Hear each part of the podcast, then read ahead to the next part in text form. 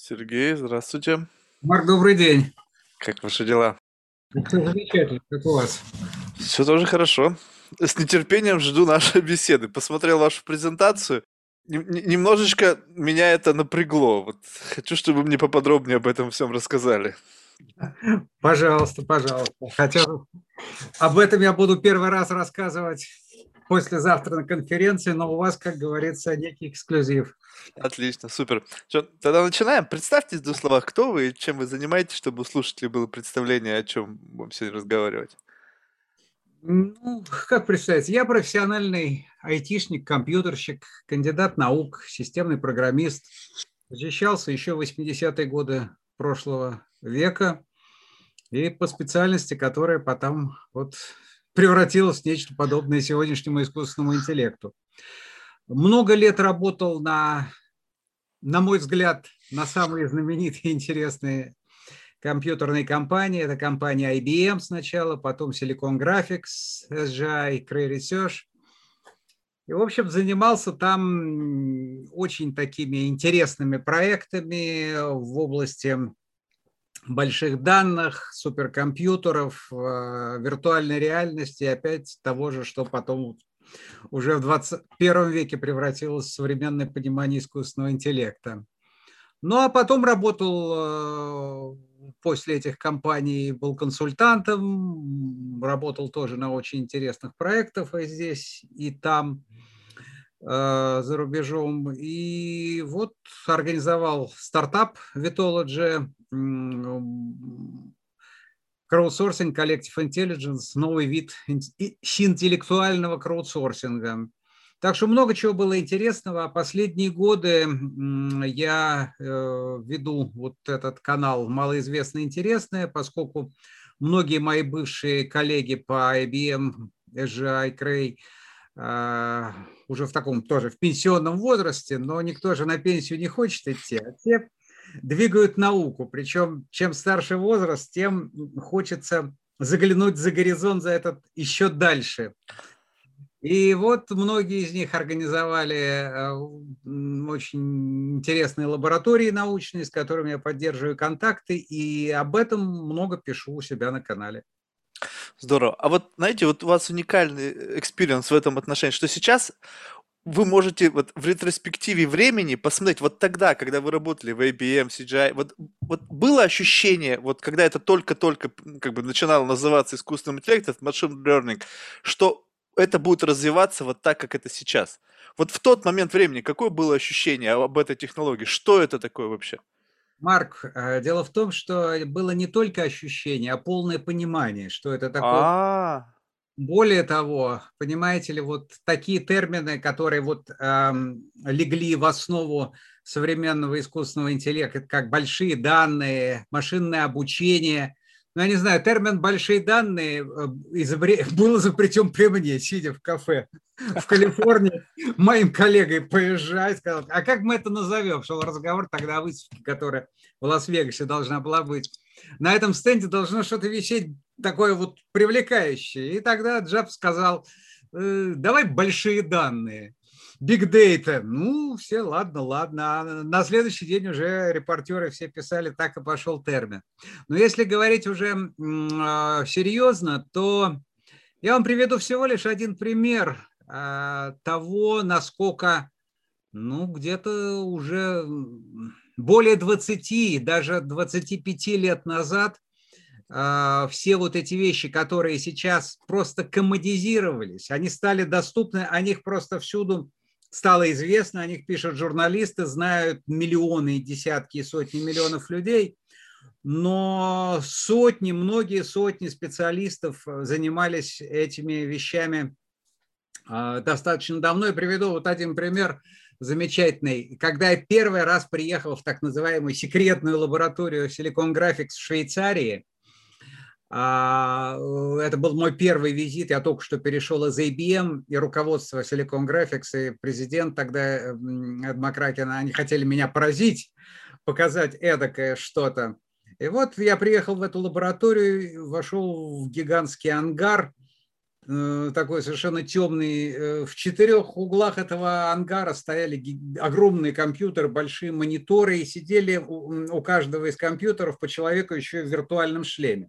Это был 95 год, и скажу вам, э, по тем временам это была сильная редкость. Причем, если учесть, что в четырех углах этого ангара стояли четыре суперкомпьютера, Silicon Graphics, и первые вот эти первое поколение иммерсионных шлемов, которые полностью погружают mm. а, в среду. И я спросил, а что делается здесь? Мне сказали, как что? Вот, видишь, говорит, вот четыре профессора математики которые, а, перед которыми поставлена задача а, решить э, систему уравнений в частных производных очень высокого порядка, там то ли 147, что-то в этом роде было а, порядка, и вот они решают. Я говорю, а, а, а зачем им шлемы? Как, зачем? Говорит, ну решает-то суперкомпьютер. Понятно, что человеческий мозг не в состоянии э, решать такие системы уравнений – а что делают они? Спросил я. А понимаешь, какая штука? Их задача оптимизировать решение. Mm. Я говорю, а зачем им шлемы? А дело в том, что в шлемах им визуализируется некое пространство виртуальной реальности, а, наиболее адекватное представление конкретного математика о том, что из себя должно представлять решение э, э, этой задачи.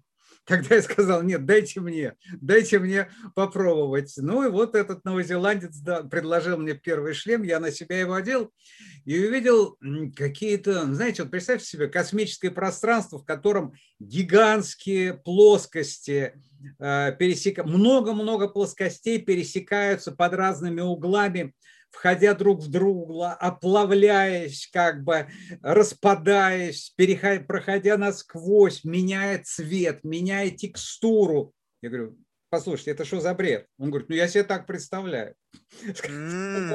Решение этой системы уравнений. Вот смотрите, я сейчас а, там то ли граничные условия, говорит, я сейчас поменяю. И он это а, щелкнул на клавиатуре, и я увидел, как знаете, среди этих плоскостей как будто вот гильотина такая опустилась и часть этих плоскостей срезала. Я говорю, погодите, дайте еще посмотреть у, у другого. Тогда другой англичанин дал мне свой шлем, я одел его и увидел, ну, что-то типа гигантского бушующего моря, где разная высота волн, как что-то пенится, налетает. Но это уже вообще была полная абстракция. Причем, знаете, ну, ну вот как абстракционисты могли бы нарисовать море, океан и бурю в этом океане. И я не буду рассказывать, что было у третьего и четвертого, было тоже не менее сногсшибательно. Но я привел этот пример, дело в том, уже тогда, а это был 95-й год, самое начало 95-го года, уже тогда решались такие фантастические, попытки решить такие фантастические задачи, которым теперь по прошествию вот этого спорта, э, спорта, связанного с большой, большим прорывом нейронных сетей и машинного обучения вот за последние там 8 лет. Вот после этого спорта, когда уже стало ясно, что, ребят, все замечательно, все мы распознаем, котиков распознаем, и даже автомобили почти что могут ехать, но только ехать, пока им еще никто не даст. А, а вот искусственного интеллекта-то нет. И вот стали возвращаться туда, именно туда, конец 80-х и первая половина 90-х, когда на самом деле реально был нащупан вот тот путь а, человекоподобному интеллекту, но с этого пути сначала пришлось свернуть из так называемой зимы, двух зим искусственного интеллекта, потому что обещаний было больше, чем реальностей. А потом, извините, случился прорыв в распознавании, статистическом распознавании, э, который, с одной стороны, принес сумасшедшие успехи во всем, чем угодно, от э, распознавания э, картинок там, медицинских до там, игры в шахматы и го. Но, увы, с дороги э, того искусственного интеллекта, которому шли предыдущие там 30 лет, свернули. А сейчас, сейчас потихоньку начинают возвращаться назад. А чем обусловлен этот возврат? То есть хочется все-таки, чтобы вот, ну, как-то отчеловечить искусственный интеллект, то есть придать ему какие-то человеческие черты, ну, в том плане, что эмоции, там, сейчас речь идет там, эмоциональный искусственный интеллект и так далее. Марк, то есть это... решаются ведь технологические задачи, то есть к чем обусловлен этот возврат? Обусловлен очень просто, простым, а, простым, э, простым целевым функционалом. То, о чем вы сказали, что хочется сделать наподобие человека, эмоции и так далее, это тоже есть, и это тоже очень важно. А, просто причина в том, что продвинувшись по этому пути весьма далеко и поняв, э, стала ясна а, граница возможного статистической обработки э, данных, коим и является сегодняшний искусственный интеллект. И эта граница такова, что она позволяет автоматизировать решение широчайшего спектра задач. И очень здорово э, автоматизировать, понимаете? Очень точно, очень быстро. Но к интеллекту в человеческом, в нашем понимании, э, это не имеет отношения вообще. Это отличный способ автоматизации очень широкого спектра задач. Э, и повторюсь, э, когда мы говорим о человеческом интеллекте, мы подразумеваем все, что угодно, но не автоматизацию решения задач. Человеческий интеллект служит для иного он служит для, для широкого спектра назначений, главное из которых это выживание, обеспечить супер, супер средства по обеспечению выживания и преобладания над средой, над всем остальным. Так вот, когда стало более или менее для большинства ученых, э, исследователей ясно, что отличный способ автоматизации надо оставить автоматизатором, ну, давайте вернемся к исходной задаче. Хотели все-таки сделать интеллект наподобие человеческого. Бог с ним, с сильным искусственным интеллектом, сверхинтеллектом. Это, как говорится, все химера курса, курс Вейла. Вот. А что касается интеллекта универсального, способного развиваться самостоятельно, понимающего контекст имеющего мотивацию какую-то в решении, не говоря уж о всех этих наших изысках, коими являются наши эмоциональные системы э, и так далее, и так далее, и так далее. Вот причина такова. А что принципиально должно измениться вообще в этом подходе для того, чтобы мы ну, как бы нащупали вот этот вот вектор, который позволит прийти к созданию вот подобного искусственного интеллекта, вот именно с такими характеристиками? Марк, а это нащупано. Это уже нащупано, и опять же, нащупано это не сейчас, а нащупано еще в 90-е э, годы прошлого века. Э, первое а, – это то, что он должен быть овеществлен, embodiment. Mm. Дело в том, что а, гордый дух, коим является современный искусственный интеллект в кавычках в виде алгоритмов, он по определению не может хотеть. Он по определению не может иметь мотивации. Он по определению не может ни к чему стремиться. Это означает, что если отнять вот это свойство, отнять у некого, назовем, актора, у некого интеллектуального агента, если отнять от него эти свойства, он превратится, извините меня, ну, в бачок от унитаза, котором стоит прекрасный регулятор, регулирующий степень наполнения воды. Причем чем выше уровень воды, тем он прикрывает э, водичку с тем, чтобы она наливалась помедленнее и не перелилась. Наливает, кстати, с точностью до 4 э, грамм в хорошем унитазе. Но вот в это и превратится, и превращается то, что мы называем искусственный интеллект, прекрасное средство, очень точный, Э, автоматизации некой конкретной задачи. А в случае же, э, если интеллектуальный агент начинает обладать, назовем это телом, некой материальной оболочкой, а, эквивалентной для вот этого агента а, самому понятие жизнь то, заметьте, появляется у интеллекта понимание, что существует жизнь и существую я. И существует граница между мной и всем остальным миром. Собственно говоря, если смотреть на математические описания этого у Карла Фристона, э, то где вот есть это так называемое марковское одеяло, это ограждение, отделяющее внутренние состояния от внешних состояний. Я сейчас просто пытаюсь это говорить более понятным uh-huh. языком.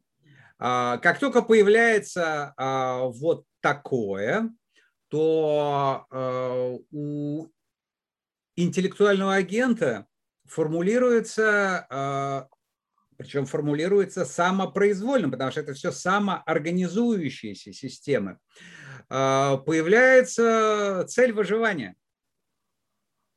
Опять же, такой естественно цели у какого-то актора алгоритмического, а, она не формулируется в терминах выживания, но это в четко в математических терминах это будет выразиться в целевую функцию поддержании стабильными внутренних состояний. Понимаете, о чем речь? Mm, да. А, и дальше, дальше, как только вот срабатывает вот это вот э, овеществление, появляются цели, появляются функции, дальше при наличии соответствующего математического алгоритмического аппарата, такого как, например, принцип свободной энергии э, э, Карла Фристона, то здесь вот эта автоматическая система начинает работать не на выполнение конкретной функции внешней, а на выполнение главной функции – поддержание своих собственных внутренних состояний в стабильном состоянии. А, то же самое, что оставаться живыми. Ну, а дальше, дальше, дальше это раскручивается. Как только появится это, появля... начинают появляться уже и возможности решения вот целого спектра задач. А это физическая форма воплощения, она должна быть в реальном мире, либо это можно создать симуляцию, в котором этому алгоритму будет присвоен некий аватар, который будет находиться в каком-то, ну, искусственно спрограммируемом environment, где тоже есть условия выживания, условно. Хороший вопрос. Э, и на него ответ уже, опять же, он есть но как и ответ на первый вопрос, а, есть серьезные тома написано обоснование этого, осталось сделать практически. Так вот, отвечая на ваш вопрос. Вы знаете, не удалось найти а, принципиального математического или, и, или физического различия между реальностью материальной и реальностью назовем ее виртуальной. Дело в том, что если почитать э, Дональда Хоффмана, скажем, в качестве примера, он очень убедительно показывает, что э, на самом деле э, реальности как таковой нет. Что вся реальность – это исключительно конструкт вот, работы нашего сознания. Более того, этот конструкт настолько, с одной стороны, простой, а с другой стороны, экзотический, что, мягко говоря, начинаешь задумываться, а почему вообще наука такая, а не другая. Ну, в частности, тот же Хоффман э, очень убедительно доказал, что физическая реальность, которая на самом-то деле существует, другой вопрос, что мы не имеем доступа к ней, у нас есть интерфейс. У нас есть интерфейс, э, коим является при этот интерфейс, он э, изготовлен в нашем сознании, представляет собой хитрейшую конфигурацию гигантского количества вот, э, нейронных соединений, и этот интерфейс, мне нравится пример Хоффмана вот э, с компьютерным интерфейсом, когда у нас есть рабочий стол компьютера, вот и есть иконки, иконки, иконки, иконки, мы можем кликать на это, мы можем на это кликнешь, спредшит запустится на это, кино посмотришь и так далее, и так далее. Вот, собственно говоря, наше восприятие реальности – это ровно такой же десктопный интерфейс. С этими... И мы работаем на уровне иконок но эти иконки не имеют ни малейшего отношения и не имеют вообще, ни, они коррелируют только одним способом. Вот ты кликнул на PowerPoint, и у тебя презентация открылась. на этом, что будет внутри этой программы PowerPoint, что она будет делать, что она вам покажет и что позволит сделать, какие функции она вам предъявит. Этого невозможно понять по иконкам. И в частности, э, замечательный пример, я э, говорил, что мне очень нравится. Получается, на самом-то деле мир физический, скорее всего, двумерный, плоский. Это наше сознание сделало его трехмерным.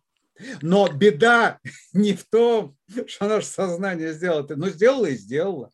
Беда в том, что наше сознание еще и физику создало, mm. которая обоснует законодательным образом трехмерность мира и практически ухитряется еще это и подтвердить в реальности. То есть тут уже полный снос крыши. Вот, знаете, в продолжение этой темы мне не совсем понятно, как так получилось, ну, грубо говоря, э, как все люди, ну, условно, вот все человечество, договорилась о том, что мы, э, вот эта визуализация, вот это вот, ну, грубо, некая симуляция того, что мы с вами видим, одинаково для всех. Ну, плюс-минус, понятно, у нас у всех разное там видение, у, у кого-то красный, не совсем красный, кто-то вообще дальтоник и так далее. Но в целом мы с вами воспринимаем вот эту реальность одинаково. То есть, если мы смотрим, допустим, на компьютер Mac, да, то плюс-минус вы видите ровно то же самое, что вижу я. Но условно, ведь этого нет. Мы, наша нейронная сеть создала этот образ, но почему этот образ одинаков у всех? Как получается так, что что-то создается новое и автоматически подгружается всем один и тот же образ? И на этот ответ уже тоже есть. Интересно. Очень хорошо обоснованный. Дело в том, что за это мы должны быть благодарны эволюции. Mm. Ну, дело в том, что э, наш интеллект, наш э, есть... Для человека нет понятия индивидуального интеллекта. Индивидуальный интеллект есть, он еще есть у шимпанзе. У людей индивидуального интеллекта нет. Есть только а, вот этот самый э, распределенный социально-когнитивный интеллект, а, в которой мы подключаемся своей нейронной сетью а, с момента рождения. А, понятно. И, в это, и подключаемся к гигантской сети. Это а, интеллект родителей, интеллект нянечек, э, с кем мы гуляем во дворе, вплоть до интеллекта потом Ньютона, Эйнштейна. Вплоть до неандертальцев. Да, абсолютно. Причем к этой гигантской сети социально-когнитивной, которая распределена и в пространстве, и во времени. Для нее нет э, временных рамок. Мы подключаемся одновременно к современным знаниям, просматривая новые научные статьи Э, и э, изучая труды Фрейда, Лавуазье и кого угодно, Аристотеля. Так вот, вот эта гигантская сеть, гигантская сеть, э, от рождения мы обладаем набором, ну, Стивен Пинкер это называет когнитивные инстинкты, хотя это не совсем правильный термин, потому как инстинкт э, – это некое свойство выполнять законченные действия, что называется вот э, инстинкт бежать и побежал, там инстинкт хватать и схватил. А правильнее это назвать, так как это называет э, Сесилия Хайес.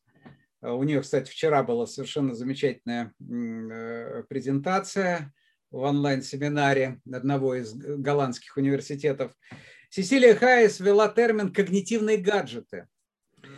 А, это когнитивный гаджет заключается в следующем. Я позволю себе некое объединение провести Стивен Пинкеровской э, когнитивного инстинкта и когнитивного гаджета Сесилии Хайес.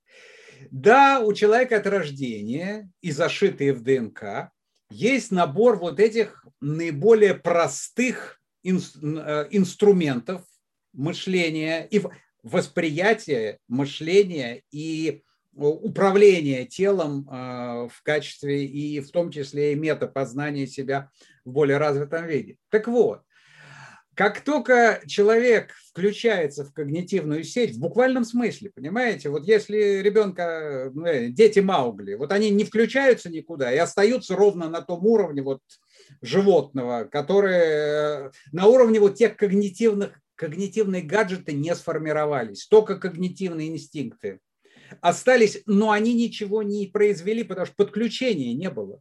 Понимаете, это как э, подключиться к сети, к интернету с вашим там лаптопом или э, с планшетом или смартфоном. Так вот, как только вы подключились к когнитивной сети, как только началось это взаимодействие, а, причем взаимодействие идет вербальное, невербальное взаимодействие. Это, это и звуки, это и слова, это чувства, это э, позы, это ощущения. То есть вот полный спектр, а потому и называется, что социокогнитивная сеть. Социо, потому что она завязана в общении. В общении вне пространства и вне времени. А вот подключились, все, поехало. А процесс этот приводит к тому, что начинают работать когнитивные инстинкты как некий стартер, раскручивая и формируя когнитивный гаджет. Причем когнитивный гаджет, он уже адаптированный под ту социально-культурную среду, в которой он формируется. У китайца он сформируется один, у немца другой, у мексиканца третий. Понимаете? Но вот эти когнитивные гаджеты, сформировавшиеся, по сути дела, это уже такие высокоуровневые операционные блоки нашего восприятия и мышления. Я четко разделяю эти вещи, потому что и мир мы воспринимаем по-разному, и мыслим мы по-разному в зависимости, какой тюнинг этого гаджета. Но возвращаясь к вашему вопросу, почему мы все одинаково все это видим? А вот потому, что эволюция культурная эволюция и биологическая эволюция. Культурная эволюция на 80% формирует сам вот этот гаджет, на 20% он задан э, когнитивным инстинктом. А культурная эволюция производит селекцию гаджета. Ровно а. такую же, ровно такую же селекцию, ровно такой же естественный отбор, как идет отбор биологический, но уже в культурной среде в культурной среде. И таким образом через десятки, сотни, тысячи поколений, поколений от брак так же, как... А почему людей, как смогли образоваться одни и те же глаза? Ну да, отличаются там по цвету немножко, да, отличаются по а, форме немножко, да, еще там отличается чем. Но в принципе же у всех одинаковые, ровно такие, потому что это гаджет, это зрительный гаджет, разработанный эволюцией. А наши способы восприятия мира и мышления о нем – это когнитивные гаджеты, сформированные тысячами лет а, вот этой а, генно-культурной эволюции, в которой культурная часть 80% на себя берет, а только 20% остается на генную. Тогда можно ли говорить о том, что у людей все равно, ну вот есть какой-то набор этих когнитивных гаджетов? Ну, скажем так, что вот, ну, э, как, как и зрение. У кого-то зрение хуже, у кого-то лучше. Также у кого-то когнитивный гаджет более производительный, и, соответственно, его взаимодействие с вот этим информационным пространством намного эффективнее, то есть человек, подключаешь, получает больше оттуда информации, либо процессит ее больше, нежели у другого. Может быть, этим тогда объясняется то, что рождаются какие-то гениальные люди, есть какие-то, ну, среднестатистический человек. Вы абсолютно правы, вы абсолютно правы. И э, действительно, уровень э, производительности этого когнитивного гаджета, он на порядке может отличаться у разных людей. Но, во-первых, опять же вступает в силу культурная эволюция, и если вот этот сильно продвинутый когнитивный гаджет с немыслимым мощным производительностью, он способствует а, воспроизводству потомства а, вот а, конкретного этого индивида с развитым гаджетом, то отлично, он будет закреплен в потомстве. Если же нет, если он проиграет, если он проиграет, то закрепится другой. Закрепится другой. Вот в моем недавнем посте а, о детях-инфоргах, я привел пример а, первого в мире, по сути дела, эксперимента, который э, весьма убедительно показал, что дети э, вот этой цифровой эпохи, э, дети, родившиеся там после 2010 года, они отличаются от всех поколений, вот, ну там в частности два поколения рассматривали 90-х и 70-х годов.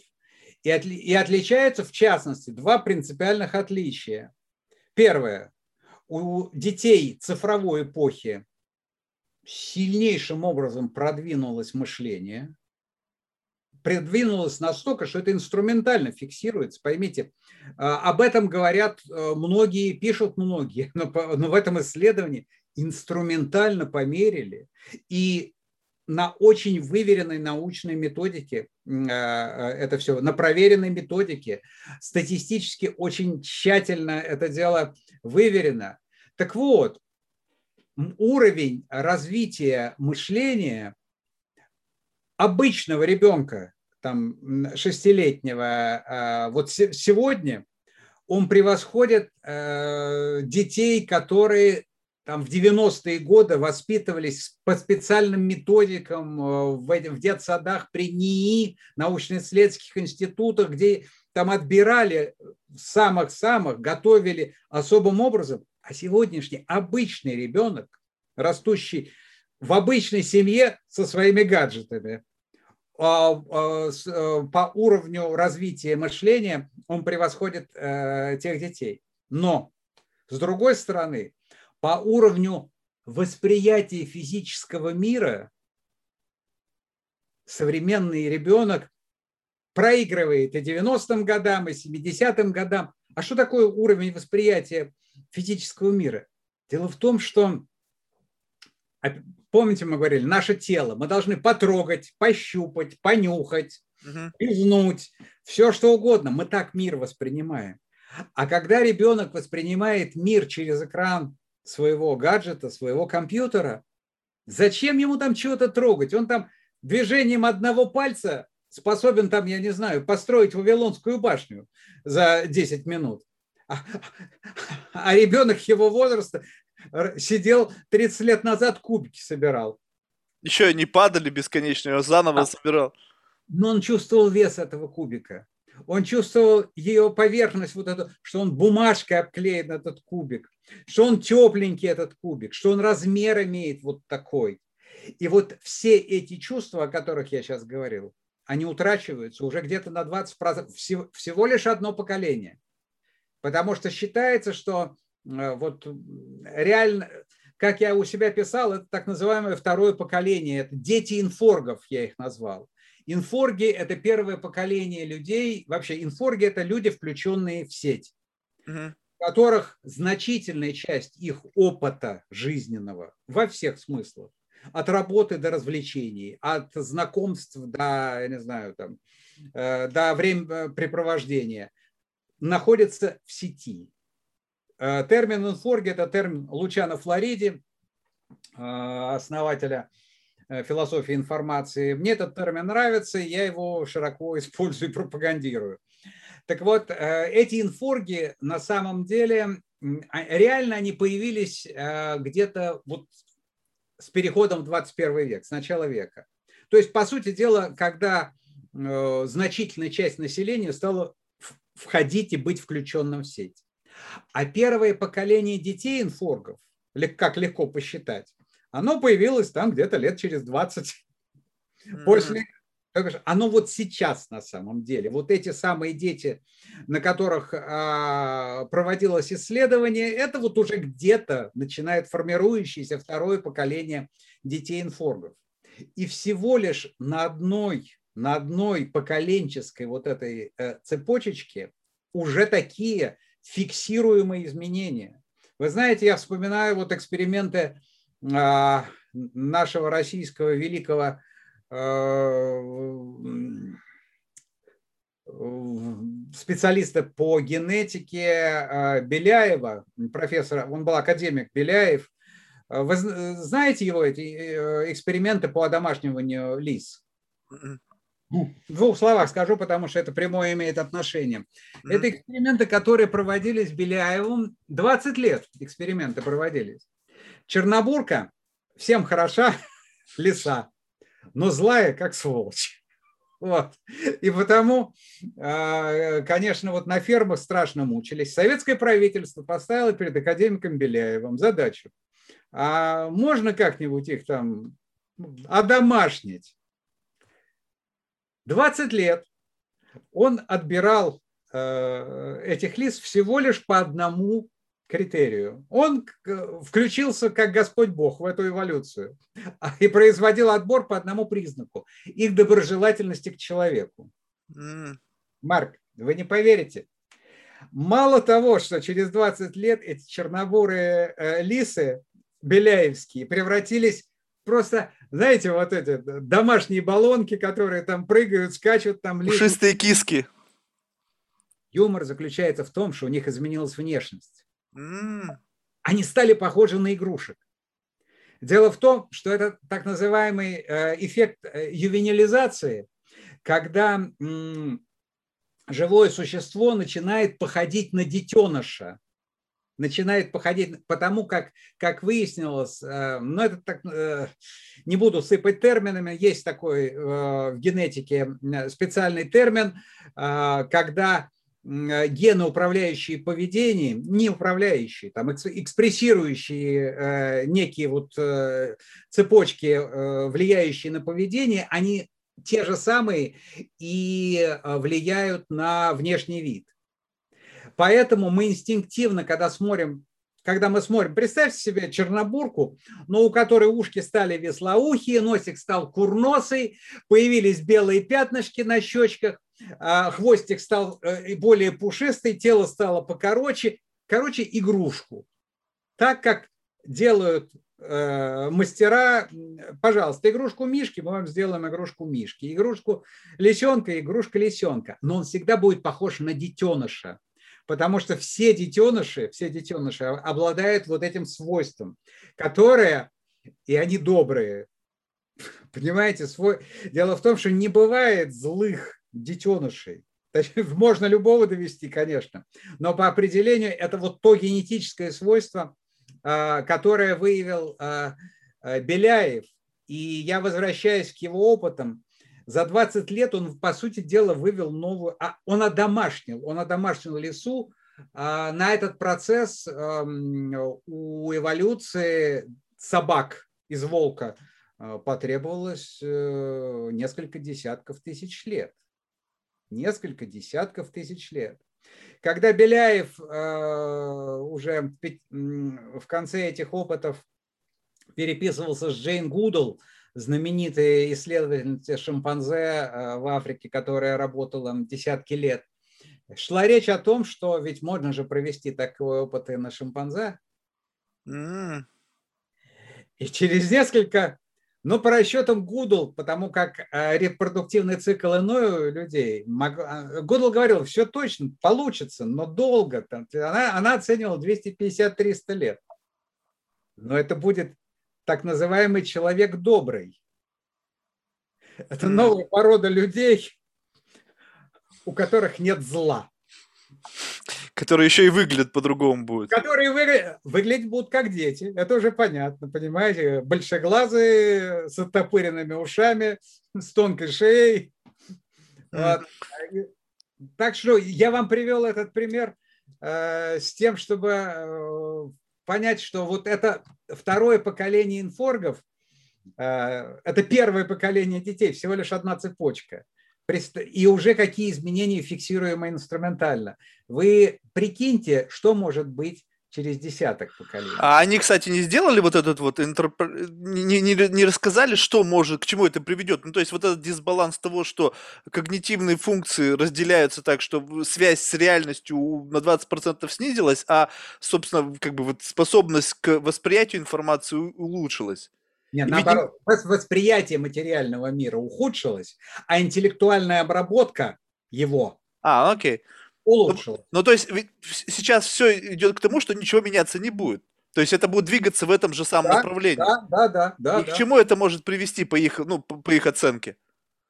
Ну, послушайте, начнем с того, что э, это очень уважаемый коллектив э, российских ученых-дам, но они не ставили такой задачи. Они настоящие ученые, в отличие от меня. Это я готов воспарить э, своим воображением и прокинуть мосты там вперед на 10-20. Ну, то есть здесь экстраполировать нельзя, то есть потому ну, что мы, мы оцениваем сейчас, вдруг завтра что-то поменяется, и тогда этот вектор уже пойдет под другим углом. Нет, Марк, к сожалению, можно. И э, я упомянул Джейн Гудолл, которая прекрасно брала... Это зависит уже от смелости э, и об ответственности того, кто говорит, понимаете?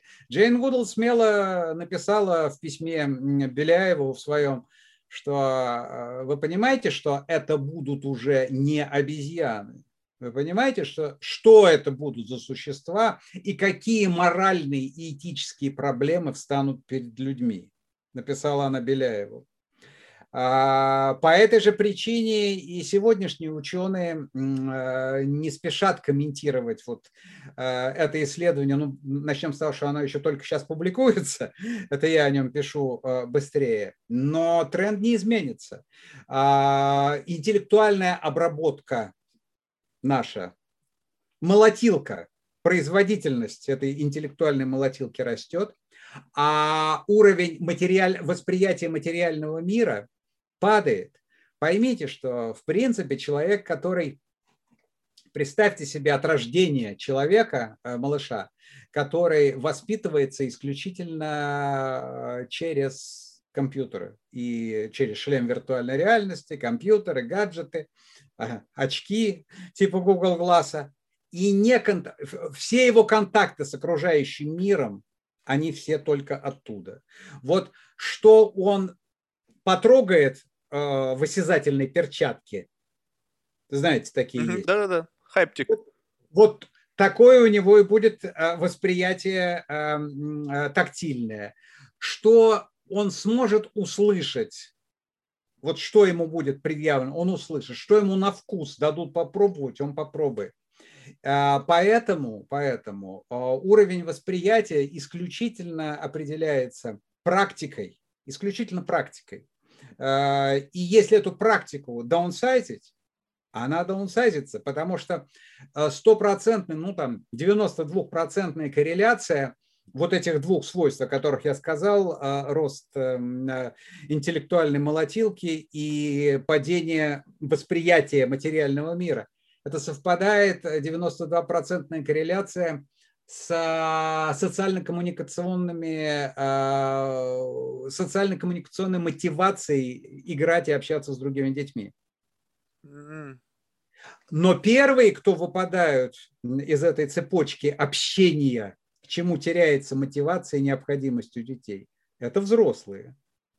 Взрослые становятся не нужны, потому что Взрослый – это источник знаний и опыта, единственный источник знаний и опыта для детей в их социально-когнитивной сети.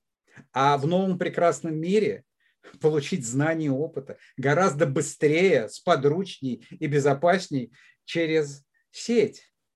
От того я и в этом своем посте делаю отсыл гадким лебедям, Стругацкий. Авторитет родителей и вообще институт семьи постепенно загибается. И будет загибаться. И будет загибаться. И э, уровень социальных коммуникаций будет уходить.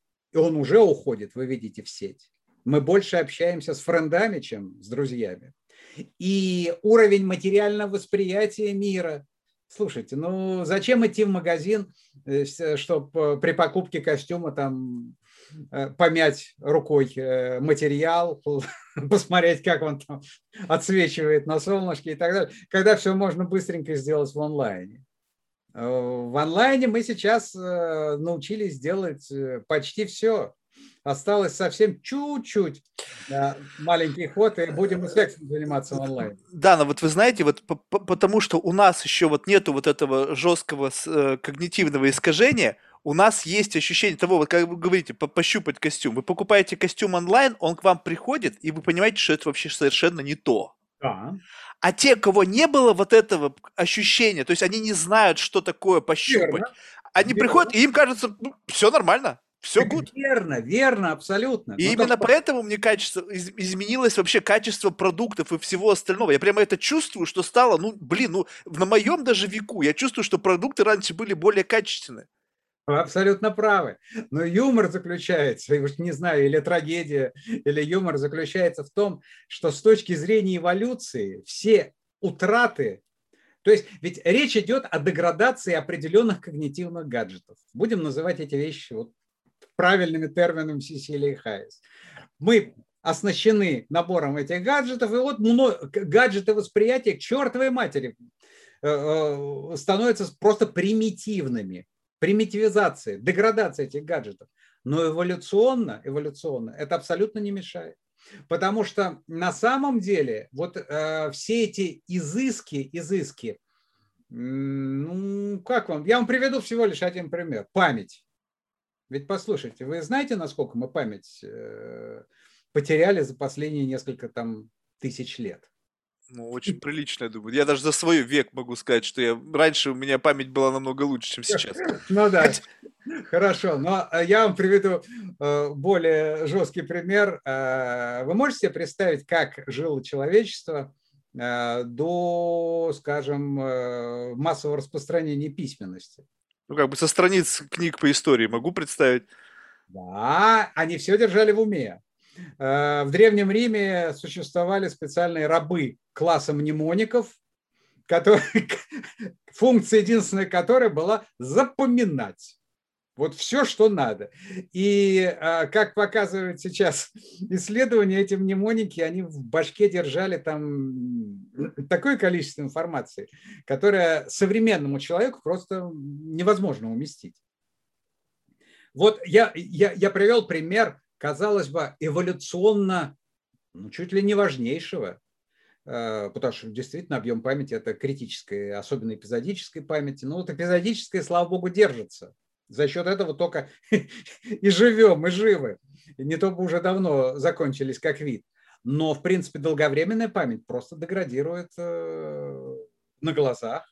А вы понимаете, насколько она еще больше деградирует э, с появлением интернета? А наши способности, там, я не знаю, там, считать, да ладно на пальцах, в столбик хотя бы. Современные дети, современные студенты, Современные студенты, уже только единицы из них читают столбик. Вот знаете, мне кажется, чем, э, чем это страшно? Когда я начинаю, вот, когда ну, подобную дискуссию веду, мне говорят, люди, оппоненты говорят, а зачем? Ну зачем мне держать там в голове там даты Куликовской битвы? Зачем мне держать какие-то исторические события, вообще какие-то факты, артефакты старины и так далее? Зачем? Я могу сделать это в Гугле, и вот, ну, пожалуйста, я освобождаю свои мощности для решения каких-то текущих, более важных задач. И вот тут я как бы вот общаясь с людьми подобно вам, начинаю понимать, что проблема в том, что когда у тебя в голове нету информации, соответственно, теряется контекст. И ты оцениваешь ситуацию в зависимости от очень узкого объема знаний, которые у тебя в голове каким-то образом чудом засели. И поэтому представление о картине мира оно сильно меняется. То есть из широты картины мира мы получаем точку зрения. То есть видите разницу? Широта да, картины восприятия и точка зрения. Это маленькая какая-то черный спот на белой бумаге, да, который определяет представление людей о существующей действительности. Они не подключают вот эти знания, исторический опыт и так далее, для того, чтобы эта картина превратилась из точки во что-то, ну, какую-то там хотя бы, какой-то пазл там на, на тысячу элементов.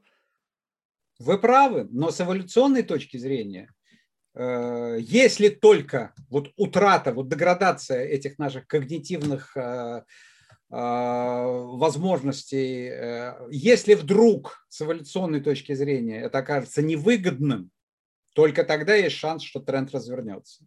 Но пока нет ни теоретических, ни тем более эмпирических подтверждений того, что это так. Скорее всего, э, вот это вот изыски, изыски. Ну, представьте себе, что мы, наше зрение вдруг там в какой-то момент станет черно-белым.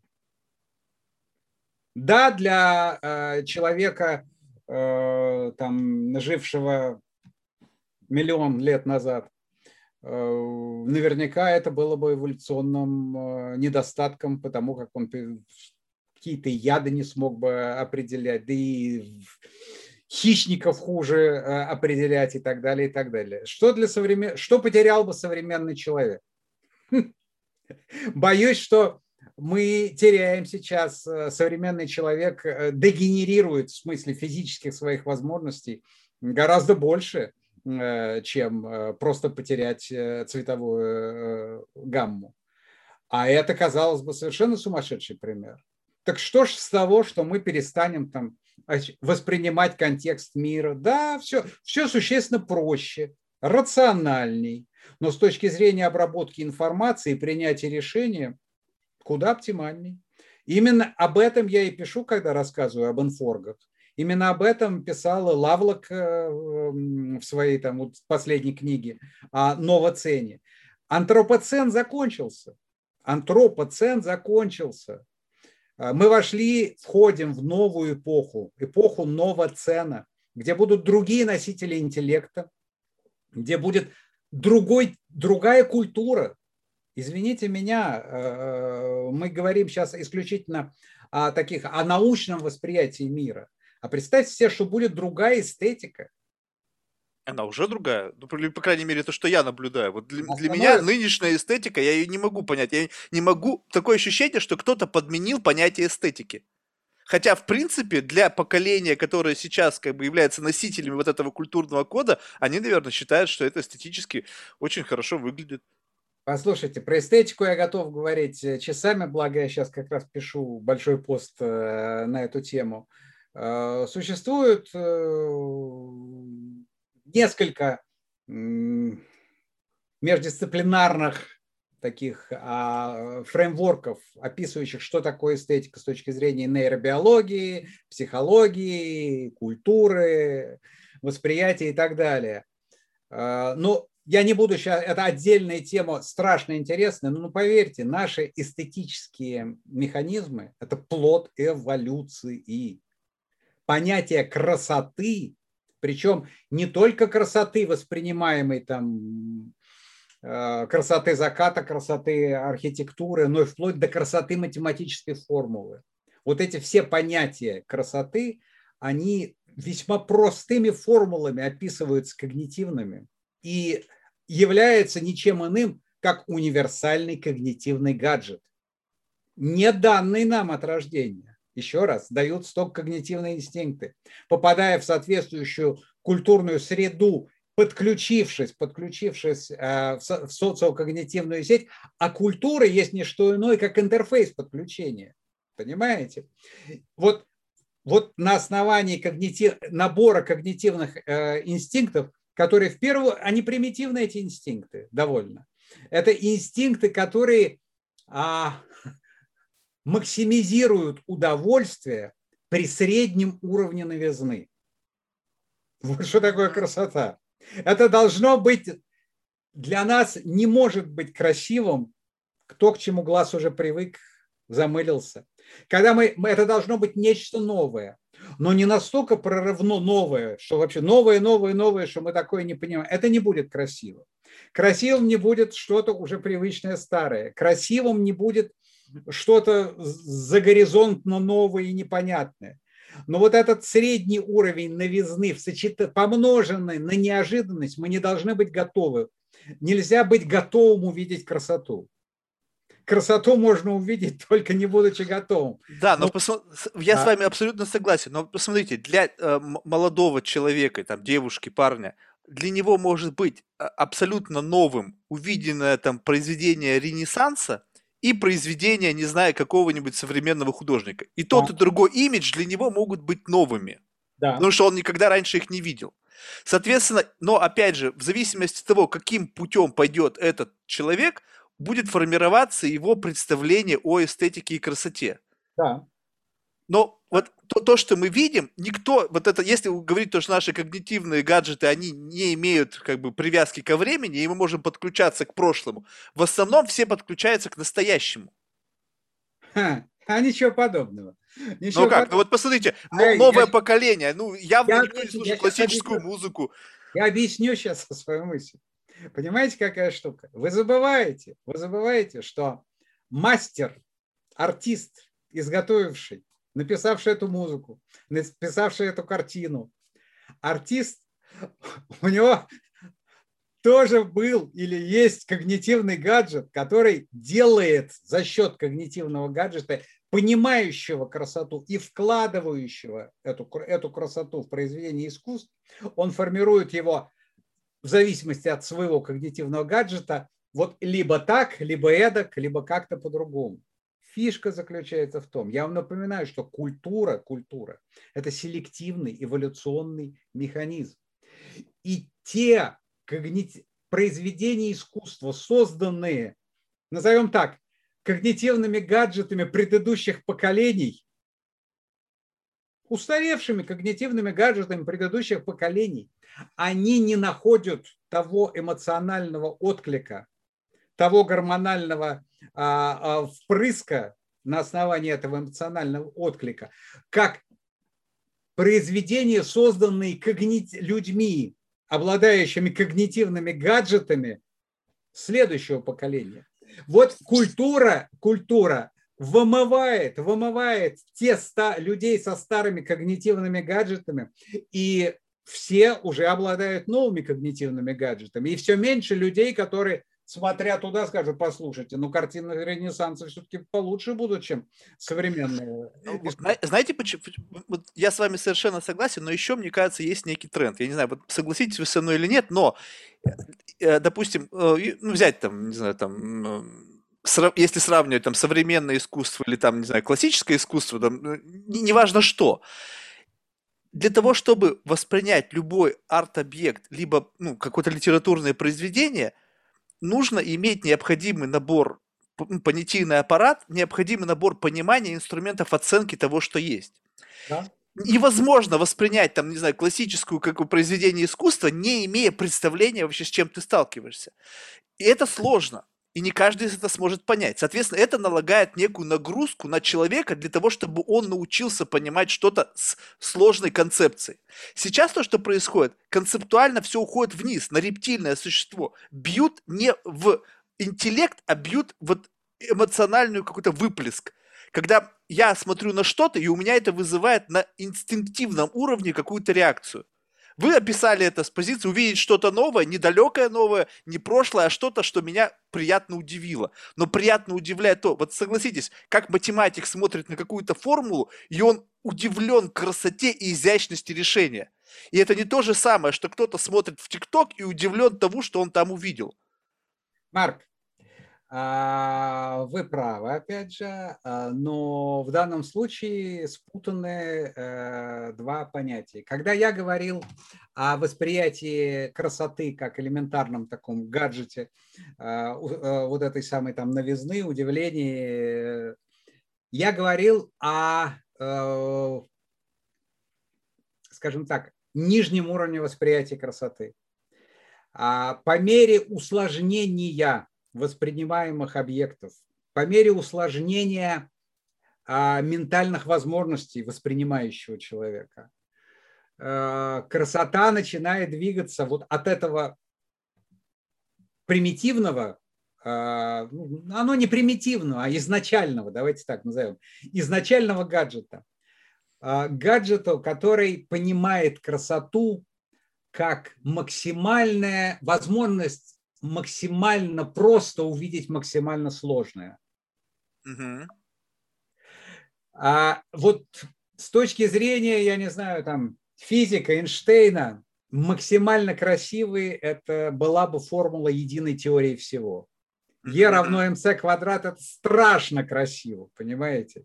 Постоянная планка – это вообще фантастическое произведение. Вот а кто способен сейчас из нынешнего поколения увидеть эту красоту? А вот подождите. Вот подождите. Дело в том, что фишка заключается в том, что при современном развитии а, функции упрощения сложной картинки сейчас передаются исключительно машинам. Собственно говоря, то, что делают нейронные сети, вот они делают это, они извлекают из океанов данных, сложнейшим образом завязанных, дают нам эту вытяжку итоговую. При этом даже никто не может сказать, почему она такая. Вот мы взяли и упростили море данных вот в это конкретное вот решение. этим решением может быть, я не знаю, ход шахматный. Вы помните эту историю, когда вот сейчас дипмайндовская, э, это шахматная, назовем ее, программа по-старому, когда стала выделывать такие фортели, когда профессиональные шахматисты просто хватали за голову и говорили, цук-цванг не может быть в середине игры. Понимаете? Какой к черту цук-цванг? Я разговаривал с Владимиром Кравником, он как да. раз-таки был на вот этом, э, о, они присутствовали в Гугле, когда вот эта программа Альфа Zero, она, она училась. Он сказал, что он просто испытал, ну, что-то невероятное в том плане, что сначала это была игра ребенка, и через 24 часа это был какой-то пришелец, играл на таком уровне, который ему, простят, 30 лет профессиональной карьеры просто ну, уму непостижимо было. Абсолютно верно. Но самое серьезное, что изменилось в этой игре, а, программе стал доступен тот уровень понимания красоты, который отсутствует у человека. Понимаете? Да, но вот если бы я там сидел, я бы не понял этой красоты. Только, только Владимиру Крамнику состоять или людям, которые играют в шахматы, в состоянии понять красоту. Вы ошибаетесь. Возьмите, возьмите э, замечательный пример. Есть такая так называемая бессмертная партия. Так вот, наберете шахматы «Бессмертная партия», и вы обнаружите, что вот эта бессмертная партия, она была там в начале 20 века сыграна, до сих пор вошла во все аналы. Она страшно красива, потому что там вот этот самый цукцванг в середине игры. А, но сделать э, цукцванг, эм, когда много фигур, вы понимаете, когда у вас там э, по королю и э, по пешке и по фигуре э, цукцванг сделать достаточно несложно. Сделать его, когда у вас полная доска фигур, это какая-то мистика. Но самое страшное, поймите, вот то, что я сейчас скажу, сделать целевой функцией игры, сделать на доске цукцванг через 20 ходов. Mm. Когда раскрутили вот раскрутили обратно. Что хотела, к чему стремилась эта а, а, программа дипмайндовская, выяснилось, она шла к этому цукцвангу, заранее, при этом совершая ходы, которые заведомо отвратительные во всех, с материальной точки зрения, э, с теоретической точки зрения, с эстетической точки зрения, цели. Она поменяла цели. А это означает, что, еще раз повторюсь, так же, как я сказал, что другое понимание о красоте, а понимание такое, что прагматика, прагматика. Понимаете, если вы в состоянии выиграть через 20 ходов, э, введя противника в состояние цукцванга, это, не, это отсутствует такая мотивация, отсутствует такой э, способ мышления у человека. И опять же, возвращаясь к детям и э, вот этому самому э, пониманию красоты как э, упрощение, максимальному упрощению наиболее сложного. Э, если исходить из того, что такое максимальное упрощение э, с прагматической точки зрения возможно, пусть его сделает машина. Да, но а это не это... будет нашим решением. Это а... не будет то, что человек... Вот, я, я просто всегда думал, что мы сами за счет взаимодействия с внешним миром формируем представление о прекрасном. Когда мне просто сказали, вот это классно, и у меня, как у человека, допустим, нового поколения, у меня не возникает проблемы. То есть, когда я что-то вижу, я понимаю, что это мне порекомендовали. Значит, это то, что мне нужно. У меня не включается критическое мышление, и я, по сути, использую тот набор, вот ту палитру красок, который мне предоставляет машина на основании алгоритмов, которые непонятны даже самим создателям этой машины. Марк, все эти наши э, эстетические, эмоциональные, интеллектуальные прорывы, которые, что греха таить, у нас случаются временами, но это все подобно генетическим мутациям, которые способны на самом деле выкинуть такой фортель, что и представить нельзя. Но закрепляются только те, которые эволюционно выгодны. Поэтому, поэтому, я еще раз повторюсь, а, даже если выяснится, что все наши интеллектуальные прорывы, это вообще цена им там стоит миллионы, миллионы и миллионы, но эволюционно нужно что-то очень простое за копейку, оно и останется.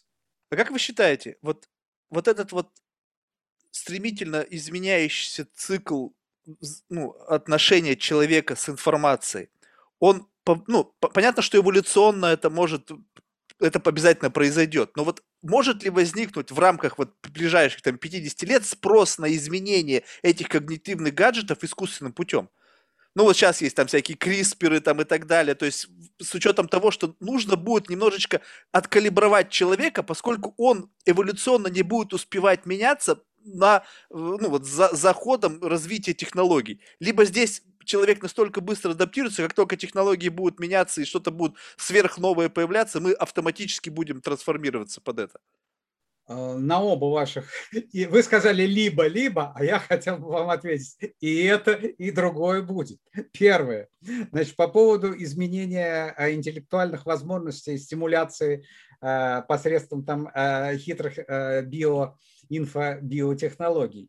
Послушайте, вы про эксперимент с мышами этот слышали? Ведь когда у них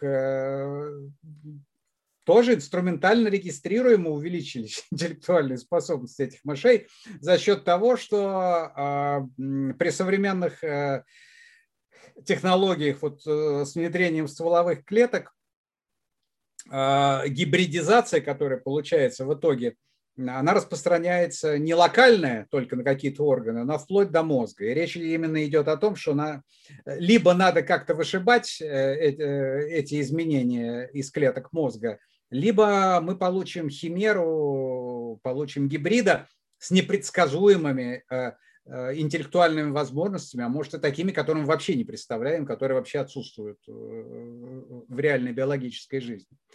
Но то, что это будет все равно делаться. Послушайте, проблема трансплантации органов – это проблема одна из самых дорогих для человечества. И ведь на самом деле, что поражает, ведь существует, существует один, не очень, не самый простой, но и не самый сложный способ эту проблему решить в принципе. Это человечеству законодательно принять решение, что умирающее тело, любое умирающее тело идет на органы. Все. В принципе, а расчет специалистов показывает, что худо-бедно, но проблему трансплантации это, в принципе, снимает. Но человечество не идет по этому пути. Ну, потому что мы не, не, недостаточно эстети... культурно, эстетически развиты, чтобы это сделать. Потому что начнут людей убивать только ради да. органов. Неизвестно, он там смертельно у него болезнь или нет. Это история доктора Геворкяна, да? Да, да, да. Но при этом, смотрите, смотрите, ведь я подозреваю, что на горизонте э, ну, максимум 10 лет вот эти биохимеры а, с в частности, при пересадке там и костного мозга. Вы же знаете, сколько сейчас уже э, в мире сотен тысяч людей, э, гибридов вот таких. А что будет, когда все-таки в этом году шимпанзе 19-дневные э, гибриды уже бы жили. Ну, осталось, как говорится, продлить им время существования, а дальше привет из песни. Что мы получим? Боюсь, что ничего хорошего. Что же касается э, второго пути, что же касается второго пути, э, то каким-то образом э, попытаться остановить этот процесс. Не знаю, я, человечество настолько, э, отдельный человек настолько иррационален, нерационален в своих поступках, в своих стремлениях, что когда мы говорим о миллионах и миллиардах людей, то удивляться полной иррациональности происходящего во многих аспектах просто не приходится. Я просто почему на эту тему заговорил, потому что мы с вами говорили об там, миллионах лет эволюции, когда ну, тут э, как бы единственный аргумент, тут как бы всегда вот начинаешь об этом говорить и говорят, вот, что вы типа ворчите, в каждое предыдущее поколение говорило так, о, ну, там, бабушки говорили там об их внуках, что вот там, там падшее поколение, ничего из этого не вырастет. И как бы да, этот аргумент верный, и приводились цитаты там великих людей из разных эпох, и они говорили о будущих поколениях, как о там, деградации и всем остальном.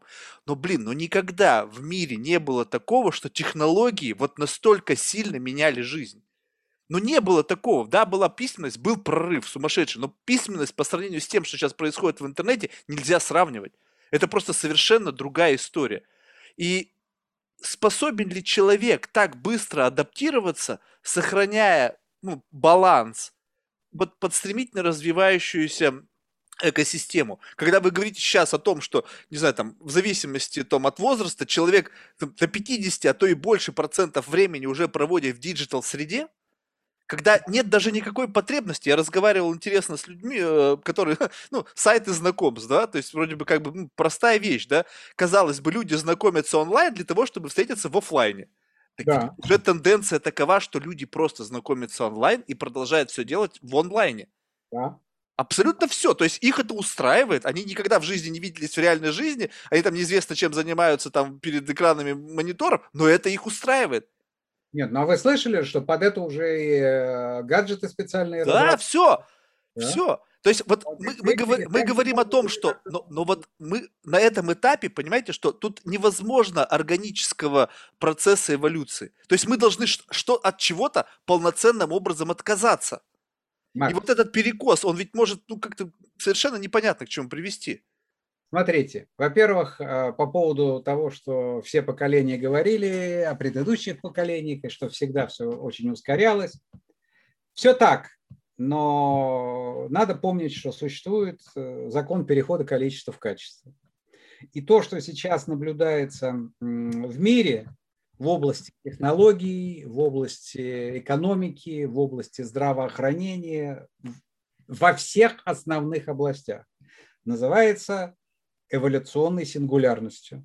Это не та самая э, сингулярность, э, там, которая связана с, с суперинтеллектом, все эти сказки э, Курцвейла и компании, Роберта Винджа, все это замечательно, но на эволюционная сингулярность совершенно про другое. Эволюционная сингулярность заключается в том, что характер развития, математически описанный, переходит в фазу, где следующие состояния становятся непредсказуемыми. Все. Mm. Все. Эволюционная сингулярность имеет всего лишь один признак отличительный. Динамика дальнейшего развития становится полностью непредсказуемой. Может так скакнуть, может так скакнуть, может так скакнуть и так далее. Дело в том, что в, эволю... в состоянии эволюционной сингулярности сейчас находятся все основные процессы развития человеческой цивилизации. Сначала туда вступило а, э, народ населения, потом экономика, потом пошло, пошло, пошло, технологии вступили в 21 веке. Вот а как считает Александр Дмитриевич Панов, собственно говоря, один из признанных э, идеологов этой концепции что к 30 году вообще по всем параметрам основным человечества все будут параметры находиться в зоне эволюционной сингулярности. И это означает, что гадать, как оно там скакнет, а бессмысленно. Это, это, это непредсказуемо по определению. С другой стороны, к вопросу о том, насколько быстро человек может адаптироваться. Э, я люблю очень этот пример связанные с адаптацией когнитивных гаджетов э, человека в случае травмы или дегенерации э, того или иного из существующих гаджетов. Вот есть такая замечательная книга знаменитого э, нейробиолога, там человек, который принял свою жену за шляпу, Оливера Сакса, где он описывает, он всю жизнь этим занимался, и он действительно один из крупнейших спецов в мире по этому поводу. Вот он описывает ситуации, когда, например, э, человек, э, теряя гаджет сохранения равновесия, есть такой гаджет у нас, да, сохранение равновесия. Он Вестибулярный там, аппарат. Да, вот он просто теряется, перестает работать. А он подхватывается, его функции подхватываются зрением. И во времена Оливера Сакса э, он это делал так. Он больному на очки вешал грузики по грузику. И в зависимости от отклонения глаз видел это и автоматом подстраивал, соответственно, э, тело человека. Сейчас, как вы понимаете, грузики не нужны, Google глаз и вперед из песней. А, и примеров а, гибкой подстройки подхватка а, а, одним гаджетом утеряна функция другого, либо перестройки работы гаджета, таковы, что а, человек способен это делать буквально за месяцы, за несколько месяцев. Не говоря уж о том, что за, за несколько лет он приводит замечательные примеры. Человек, который потерял полностью, у него вышел из строя гаджет восприятия трехмерного мира. Он перестал, мир перестал трехмерный для него э, существовать. Он был подменен, его функции восприятия трехмерного мира взял на себя гаджет, который отвечает у нас за музыку, восприятие музыки. Соответственно, через музыку этот человек постоянно напевал и ориентировался в мире, ориентировался в мире. Сонар создал. Да, да, что-то в этом роде. При этом он продолжал занимать должность, а он был ни много ни мало профессором Венской филармонии. Удивительно. Так, да, но... Таким образом, резюме, резюме. Все меняется страшно быстро. Никогда так быстро не менялось. Более того, нас, э, скорость настолько это возросла, что мы попали в зону эволюционной сингулярности, где дальнейшие траектории, э, точки траектории и динамика, они непредсказуемы. Но запас, который заложен э, в нас, я уж не знаю кем или чем, будем считать, что природой, вот, вот этой вот когнитивной нейропластичности, за счет которой э, э, эти гаджеты могут даже не от поколения в поколение меняться, а если еще раз придить, судить по десяткам, по десяткам психических заболеваний, что адаптация идет буквально за месяцы, а уж за годы так Запросто. Да, но вот то, что вы приводите пример тогда, когда эти гаджеты как, по какой-то причине перестали работать. Ну, там травма, не знаю, заболевание, еще что-то. То, что происходит сейчас, это просто происходит как бы э, вот, ну, ну как на эквалайзере начинает менять настройки человека. То есть ведь люди могут по-прежнему общаться в, в офлайне, то есть этот инструмент просто начинает, э, ну, как бы становиться ненужным и отдается приоритет онлайн-общению. Следовательно, когда люди встречаются в офлайне, ну, так сложилось, у них со временем абсолютно а, как бы а, выключаются инструменты общения и ну, как бы терпимости и так далее. Они просто перестают это уметь делать. И ведь одно дело, когда ты ослеп, и ты включилась, там сенсорика у тебя какая-то, но другое дело, когда человек зрячий начинает использовать сенсорные какие-то функции тогда, когда достаточно просто открыть глаза. Марк, вы знаете, есть такой человек известный, Донбар, число Донбара. Mm-hmm. Там, э, количество наших э, близких контактов от 150 до 250. Знаменитое число Донбара в биологии, в когнитивных науках, в социологии, антропологии, всюду им пользуются. Вот на Донбара последние полгода нападают со страшной силой разные молодые ученые, где говорят, послушайте, ну все, проехали уже, не работает это число Донбара в современном э, связанном инфомире. У нас уже число френдов там тысячи, число контактов тысячи, у нас уже все совсем завязано, уже какое там число Донбара. Донбар отбивается и объясняет им примерно в том стиле, о котором говорили сейчас вы, что, ребята, вот эти ваши там все контакты... Вообще не одно и то же. Это вообще другое дело, я не об этом говорю. По-прежнему людей, которых вы, вот, что называется, за руку готовы потрогать по плечу, постучать и э, почувствовать в их присутствии себя лучше, их по-прежнему столько же, оно по-прежнему меряет числом Донбара, а отвечает он. Я же вам отвечу что в принципе и вы, и Донбар правы, но решать не вам и Донбару, решать эволюции.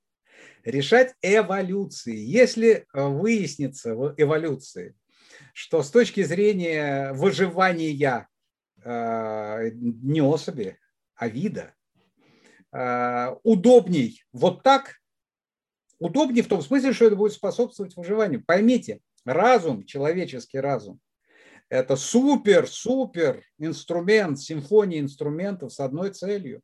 С одной целью. Понимаете ли? Оптимизировать немыслимым путем оптимизировать наше выживание. За счет этого мы истребили всех, а, а дальше так вообще истребим кого угодно. Полмира, истребим галактику, Вселенную, все что угодно, но сохраняя вот это свое выживание.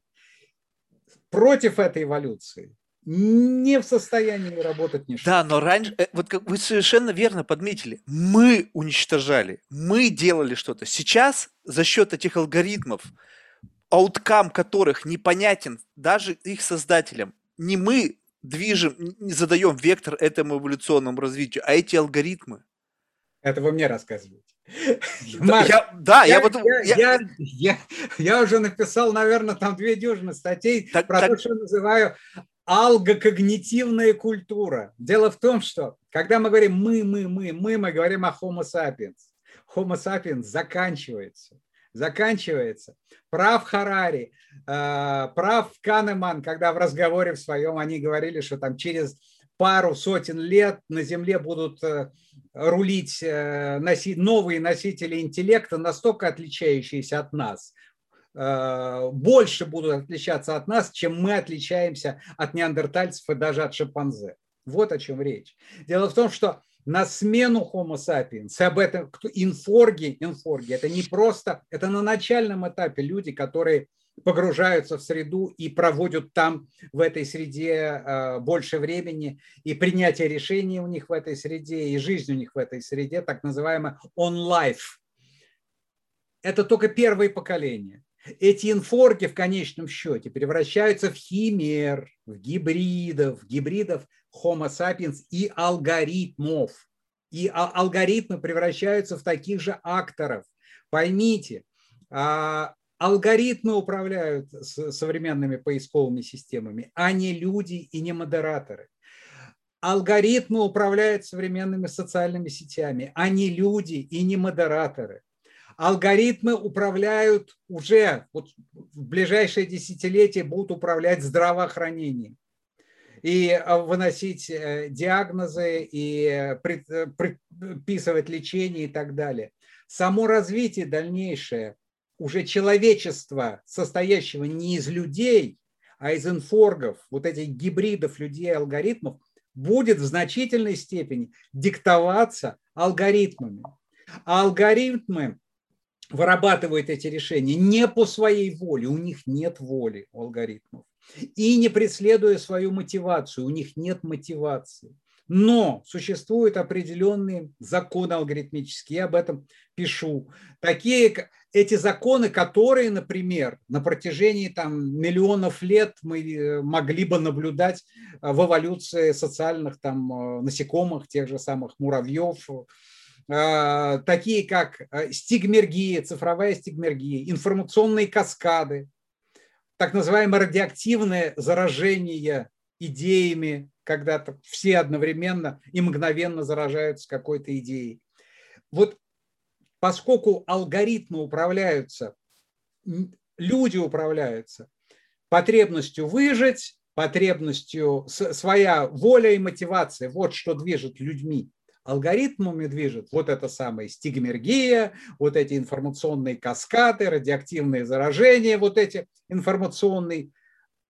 А это некие механизмы, совмещенные механизмы, которые, элементы которых мы наблюдали э, в природе э, среди вирусов или среди насекомых. Так вот, гибриды в этих гибридах из человека, движимого мотивацией его и волей, с гибридом и алгоритма который определяется движущими силами другими, похоже, что все больше и большая часть будет отдаваться алгоритмам в принятии решений. Пока мы только это видим. И потому, каким будет вот этот гибрид, инфорк уже там 20-го поколения, мы можем предположить. Он будет куда больше похож на алгоритм, чем на Homo sapiens. Ну вот посмотрите, я не знаю, правильно ли я это вижу. Во-первых, ну, два момента. То есть до того, во-первых, мы начали с того, что вы говорите, что уже сейчас ведутся работы для того, чтобы искусственный интеллект появилась у него и мотивация за счет придания ему какого-то да. формы. То есть, по сути, мы сейчас говорим о ситуации, когда мы еще по-прежнему управляем алгоритмом. Но вот если взять эту цепь как некий диск представить, что на этом диске есть, ну, три точки. То есть люди, управляющие алгоритмами, алгоритмы и общество.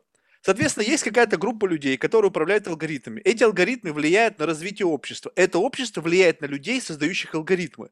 И, соответственно, они под влиянием этого общества меняют алгоритмы, и вот эта цепочка замыкается. И тут уже в какой-то момент непонятно, что на кого влияет. Люди меняют, влияют на создание алгоритмов, либо алгоритмы опосредованно через создание этой среды инфопространства влияют на людей, которые меняют, в свою очередь, алгоритмы вы в одну цепочку объединили две цепочки, а в реальности они э, даже никак не зацепляются. Ну а как нет? Ну мы, э, программисты, Сейчас живут в обществе, они объясню. являются потребителями информации. Сейчас объясню. Сейчас объясню свою точку зрения. А, есть цепочка, а, исключительно связана с научными исследованиями. Научные исследования и разработки. А, и вот в этих научных исследованиях, да, действительно, есть такой вот, есть путь который сейчас, которым сейчас идет человек, э, инфор, развиваются информационные технологии. Это путь машинного обучения, нейронных сетей, вот, попыток все это дело усложнить.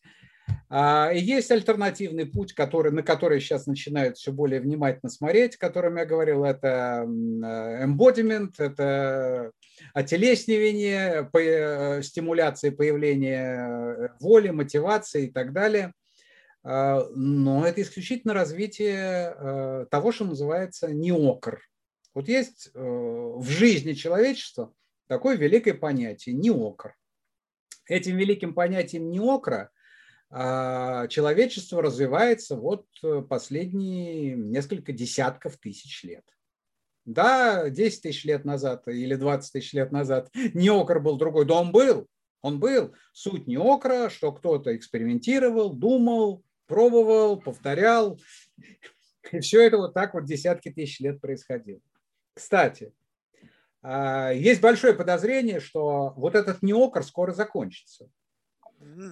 Э, и можно почитать замечательного польского профессора, э, экономиста, который даже, у него целое теоретическое серьезное обоснование, фреймворк этого есть. Он показывает, что а, неокр как таковой становится экономически э, неэффективным, он уступает способу, если дальнейшее развитие, поиск новых инноваций происходил не с помощью неокра, а с помощью машинного обучения. И вот согласно его расчетам, почитайте страшно интересные расчеты. Вот он там, он показывает, что да, чуть ли не в несколько раз эффективнее, если просто машинное обучение, и нет никакого неокра. Машина, помните у Swift, э, кто там, обезьяны крутили, э, эти э, валики а собирали, каждое там 10-миллионное собиралось слово, и они так написали роман.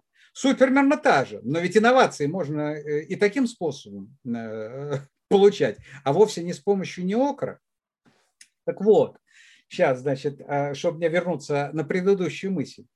А, Неокр – это одна линия, которая, как я сказал, э, может и тоже быть закончена в самом ближайшем будущем. Но помимо Неокра существует э, в жизни человечества э, еще несколько очень замечательных линий. Сейчас, я понимаю, я, я сейчас немножко съехал, потерял мысль. Э, секундочку, я сейчас вернусь. Так, извините, значит, мы с вами говорили о... Да. Я говорил, я, я говорил про, о цикле, вы про сказали, цикл, что я два цикла объединил в один. Да, вот, а я говорил про, про другой, э, э, что есть на самом деле не зацепляющийся. Вот первый цикл касался на самом деле ничего иного, как просто вот этого цикла неокра, когда инновации э, за счет неокра появляются, они генерят новые инновации. Я сказал, что вот этот цикл, он как был, так он и есть. Э, но современные способы машинного обучения, они могут его разорвать, и из цикла он превратится вот в сплошную, э, в поступательный процесс машинного обучения, который генерит инновации вот таким вот чисто статистическим способом, и как показывают расчеты не последнего экономиста, он там доктор наук все-таки, экономист, что это окажется еще выгоднее. Теперь посмотрим второй, второй э, вот этот самый действительно цикл. Значит, этот цикл, этот цикл, это цикл, связанный с эволюцией, скажем так, с эволюционным э, качеством э, человека как э, носителя э, культуры. Ведь в конечном счете мы говорим, что культура есть не что иное, как это некий интерфейс, который позволяет подключаться человеку э, к социокогнитивным сетям, и за счет этого э, путем нейропластичности формировать на основании когнитивных инстинктов, когнитивных гаджетов, наиболее оптимальных вот для этой э, сети. Но на самом деле, может, э, с эволюционной точки зрения, с эволюционной точки зрения, если избавиться от тела, не то, как в первом направлении, тело как средство достижения человеческого интеллекта, а уже отойти, а не нужно получать человеческий интеллект. Можно, наоборот, избавляться от тела и в связке инфорга из социокогнитивной сети Homo sapiens и алгоритмов со своими законами развития и функционирования. Наоборот, заниматься вытеснением. Все меньше тела, все меньше человеческого чисто алгоритмическая культура. То есть если та культура, которая традиционная, ей на смену сейчас пришла культура, которую я называю алгокогнитивная, вот этот синтез алгоритмов и когнитивных сетей, она стремится к чисто алгоритмической культуре. Понимаете, в этой чисто алгоритмической культуре э, считать, что она завязана с чем-то, с жизнью, вот сейчас э, алгоритмическая часть каким-то образом – может испытывать влияние людей? Нет, поверьте. Люди сделали алгоритм PageRank, люди разработали там алгоритмы социальных сетей. Да, но люди, люди являются да, создателями да. культуры этой алгоритмической. Они создали, проблема заключается в том, что они создали это, вот ну, назовем так, они создали некий прототип раскручивающийся, который начал работать. Что дальше он нарабатывает, зависит от законов по которым работает он. Один всего лишь понятный пример, про который я все время пишу, это э, происходящая поляризация и повсеместный раскол. Понимаете, так устроены вот эти сети, которые, э, инфосети, медийные сети, которыми сейчас э, заполнено все человечество, они строятся архитектура их, это безмасштабные сети, так называемые в терминологии Ласла, Альберта Ласла Барабаши. А, эти сети характеризуются законом вот это preferable attachment, э, предпочтительного соединения, который в переводе на обычный бытовой язык означает там закон Матфея. Богатые э, будут богаче. Те, э, у кого много соединений, получат еще больше соединений. У кого мало соединений, еще меньше будет соединений. Так вот, в такого рода сетях и это опять же математически экспериментально доказано, самопроизвольно возникают кластеры, самопроизвольно возникают эхокамеры, самопроизвольно происходит поляризация по любому важному вопросу на два противоположных лагеря. Вот этот самый трейбализм э, на этом основан происходящий, когда одна сторона перестает, и это просто две противоположные точки зрения, не имеющие никаких пересечений где э, между сторонами происходит чистой воды дегуманизация, поскольку одна сторона просто не может понять э, другую. Вообще, вот, ну никак. Вот есть про вакцинаторы и антивакцинаторы. И нет у них точек пересечения, понимаете? И просто а, каждая сторона считает противную сторону либо там, ну, дебилы, идиоты, продажные, коррупционные, ну, я не, все что угодно, но не люди уже. Так вот, вот эта самая поляризация, основанная на, на этой кластеризации, на эхокамерах и на алгоритмах работы сети, у нее архитектура такая. У нее такая, ну как вот объяснить? Представьте себе, знаете, помните, раньше люди пирамиды делали в начале 20 века, я имею в виду не гизы, а друг на друга вставали, там пять человек, mm-hmm. четверо. И вот Понимаете, вот от конфигурации этой, представьте себе, что эта пирамида не двухмерная, а люди еще трехмерную делают. Что внизу там стоят 10 на 10, mm-hmm. над ними там 7 на 7 и, и так далее, и так далее. Вот в зависимости от архитектуры этой пирамиды у нее будут свойства определенные. Свойства такие, сколько килограмм может удержать верхний человек, чтобы не обсыпалось, а, сколько шагов может сделать эта пирамида с такой скоростью. От архитектуры зависит. Вот то же самое происходит в этих безмасштабных наших сетях. Поскольку мир весь стал сетевой, все, абсолютно все феномены стали чисто сетевыми. Эпидемии, эпидемии, как показала э, эпидемия ковида, мало того, что они уже не по классическим а, э, эпидемиологическим моделям распространяются, они распространяются по сетевым по сетевым а, законам. Почему? Да потому что от того, насколько из Юханя летали самолеты и куда, зависит гораздо больше, чем а, эпидемиология там, прямых контактов, чихания и кашляния и прочее. Понимаете? А, вот конфигурация архитектуры мира такова, что он функционирует по алгоритмическим законам. Да, ну вот... Из этого сейчас заканчивая фразу, ага. следует, из этого следует, что вот в это люди уже не могут вмешаться. Уже изменилась архитектура коммуникаций, архитектура обмена знаний, законы, по которым читайте, что физика взаимодействия и распространения информации стала другой. Другой, понимаете? Вот, и вот. люди не в состоянии в это вмешаться. Вот тогда пример. Вот, ну, как бы совершенно справедливо вы сказали. Существует фрагментация. Сейчас это дробление, оно до бесконечного уровня может происходить. Но что происходит вот с информационной средой? То есть, если говорить там, ну, на примере вашем, да, там, вакцинаторы, антивакцинаторы, алгоритмы сейчас работают так, чтобы поддерживать это противостояние. То есть, да. Да, опять же, но представим себе, но эти алгоритмы созданы людьми, и поддержание этого противостояния выгодно людям. Потому что люди сами по себе, ну, мы, мы алчны. Это, это поддержание этого противостояния, это социальные или политические очки для тех или иных представителей тех или иных лагерей. Это деньги рекламы, которые люди за счет этих кликового сознания действуют. Нет, нет, нет, нет, нет, нет, нет, Марк, не так. Не так. Это, к сожалению, это почти что вот это распространенная точка зрения, но это не так.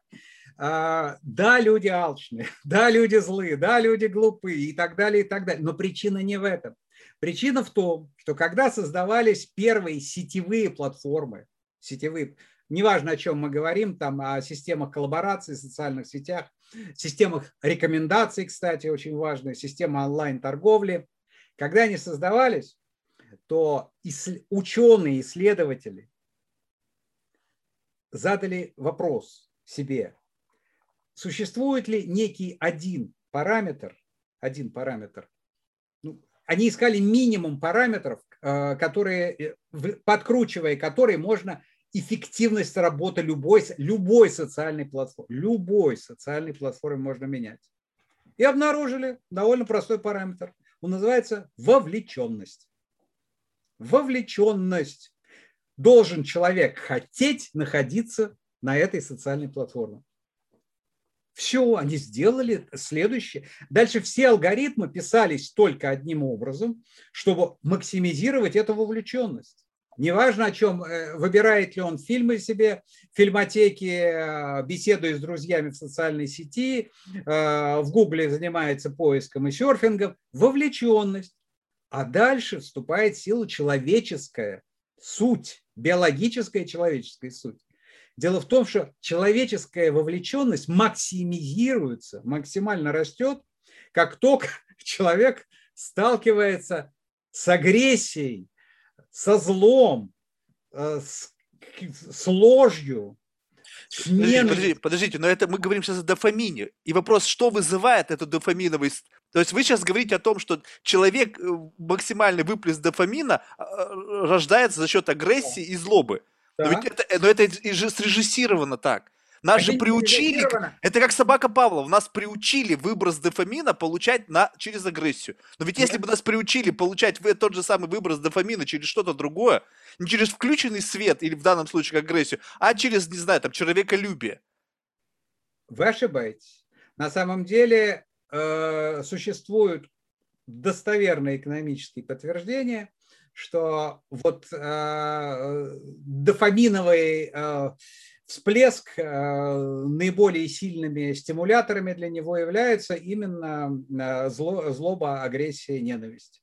И связано это, опять же, это эволюционные э, результаты эволюции.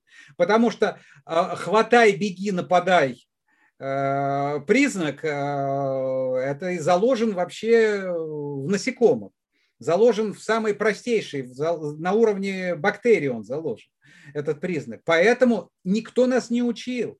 Но стоило, так случилось, так получается, что поскольку сети, сети безмасштабные, а, а в безмасштабных сетях максимизировать можно любую функцию целевую через вовлеченность, а вовлеченность пресловутым, э, пресловутой триадой Э, как говорится, накрывается. И все, а дальше начали работать алгоритмы. И не было уже дальше никакого человеческого вмешательства. У алгоритмов одна цель – повысить вовлеченность.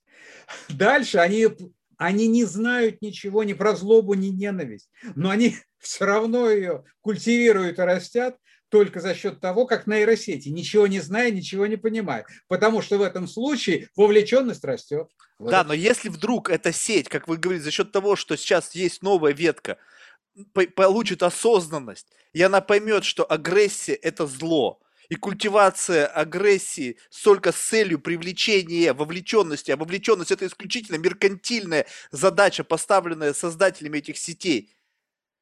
Послушайте, Марк, во-первых, давайте э, будем честными. Никто никакой альтернативной э, архитектуры а, э, социомедийного пространства даже и не разрабатывает. Да, об этом все это понимают. Послушайте, для этого не нужен никакой социальный интеллект. Вы это понимали до встречи со мной, до этого разговора. Но э, взять и изменить человека сказать ему, слушай, э, корпорации раньше существовали для того, чтобы деньги зарабатывать, а теперь будут разрабатывать, чтобы добро приносить. Нет, Этого... нет, нет. Естественно, человек на это не пойдет, но в силу того, что постепенно идет работа, связана о том, чтобы придать э, искусственному интеллекту свой способ мышления, свою стоп-постановку задачи, сам искусственный интеллект, будучи ну, исключительно рациональный, разве не сможет поменять это, ну, вот, изменить эту внутреннюю систему? Теоретически смог бы. Но я вам отвечу так, что для создания вот такого искусственного интеллекта, по иному пути идущему и способного вот к такого рода э, выводам и действиям, э, для этого потребуется точно не один десяток лет. А, при современной скорости изменения вот та существующая тенденция, тот тренд, который идет, то, что мы уже находимся в этой зоне сингулярности, в том, что мы уже превращаемся в инфоргов, у нас даже нет шансов, на мой взгляд, успеть превратиться в инфоргов. Потому что самый большой шанс, что за счет вот быстрее всего сейчас меняется не технологии и не человек, а социум. Вот это, вот это сама сеть и сетевые взаимодействия. Вот этот социум, к чертовой матери колется. И еще раз говорю, тройболизм в племенной э, столкновении всех со всеми, но это кончится крахом ближайший максимум там несколько десятков лет. Э, климат ли накроет, либо ядерная война накроет, либо э, с эпидемией. Ну, вы посмотрите, какая хрень с этой с пандемией была в конце концов.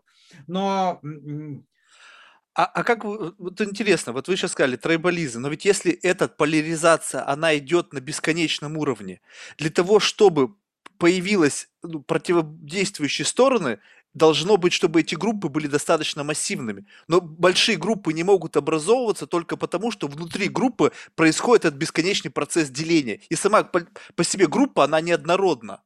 Я вам э, очень рекомендую прочесть мой пост. Он называется а, значит, сейчас, сейчас он называется вот, вот, вот. «Культурные войны инфоргов». Угу. А, вот там показывается, что а, беда а, архитектуры современных а, инфокоммуникационных сетей в том, что а, раскалывает общество именно на два противопо... причем старается 50 на 50 расколоть. Вот тот эффект кластеризации эхокамер, который сначала работает, сначала все это превращается вот в такие вот э, заплаточки, заплаточки, и все это очень хорошо на картинках даже видно. А, а буквально на следующем шаге вот эти заплатки начинают сливаться, и алгоритмика самой, математика этой сети таковой, что она на два противоположных лагеря, примерно равных по количеству. И это вот и есть поляризация, имея в виду два полюса. Два полюса, только на уровне двух полюсов возникает вот этот эффект дегуманизации. Потому что когда группировок много, э, и каждый думает, что вокруг одни уроды, а у нас наша группировка, она самая умная, это еще не самое худшее. Самое худшее, когда именно их всего лишь две. Когда есть мы и они. И извините, здесь мы скатываемся опять же в биологию человека. Это стандартная дихотомия, э, которая заложена уже миллионами лет. Есть мы и они. Мы должны жить, а их надо убить. Да, но вот, вот мы и они теперь, ну, даже взять на примере там антивакцинаторов, да, или да. там сторонников. Да, Смотрите, среди антивакцинаторов могут быть антивакцинаторы афроамериканцы. Могут. И они будут считать они антивакцинаторов белых. Да. Но речь... тогда получается это не единое общество, да, у них целый единый какой-то флаг, но у этого флага это то же самое, что как вот, не знаю, анклав какой-то образовался, и они уже, несмотря на то, что они находятся под флагом там большим, у них свой маленький флаг, и они начинают им махать. Соответственно, большой флаг им скажет, ребята, идем туда, они скажут, не, мы туда не пойдем. У Марк, нас свое видение этого. Я вас отправляю к этой статье «Культурные войны инфо». Я записал, то, обязательно прочитаю. То что, вы, то, что вы сейчас назвали, там объясняется, что в этом-то и беда, в этом-то и беда, что существуют вот этих конфликтующих племен, а должны существовать вопросы, которые, ну, хоть как-то они стыкуются с друг другом. Например, отношения к геям, или же э, возможность смешанных браков, э, они должны коррелировать. Но выясняется, что коррелируют совершенно не связанные с друг с другом вопросы, ну, например, отношения к геям и строительство этой границы с Мексикой. Вроде бы, как, как, каким боком это? Нет, там сильнейшая корреляция. корреляция. Выясняется, что вот во всех этих а, казалось бы, совершенно разных вопросах, а алгоритмы сводят все равно в два лагеря. Да, там есть афроамериканцы, есть мексиканцы, а все равно в два лагеря. И эти лагеря, они называются как бы идеологией.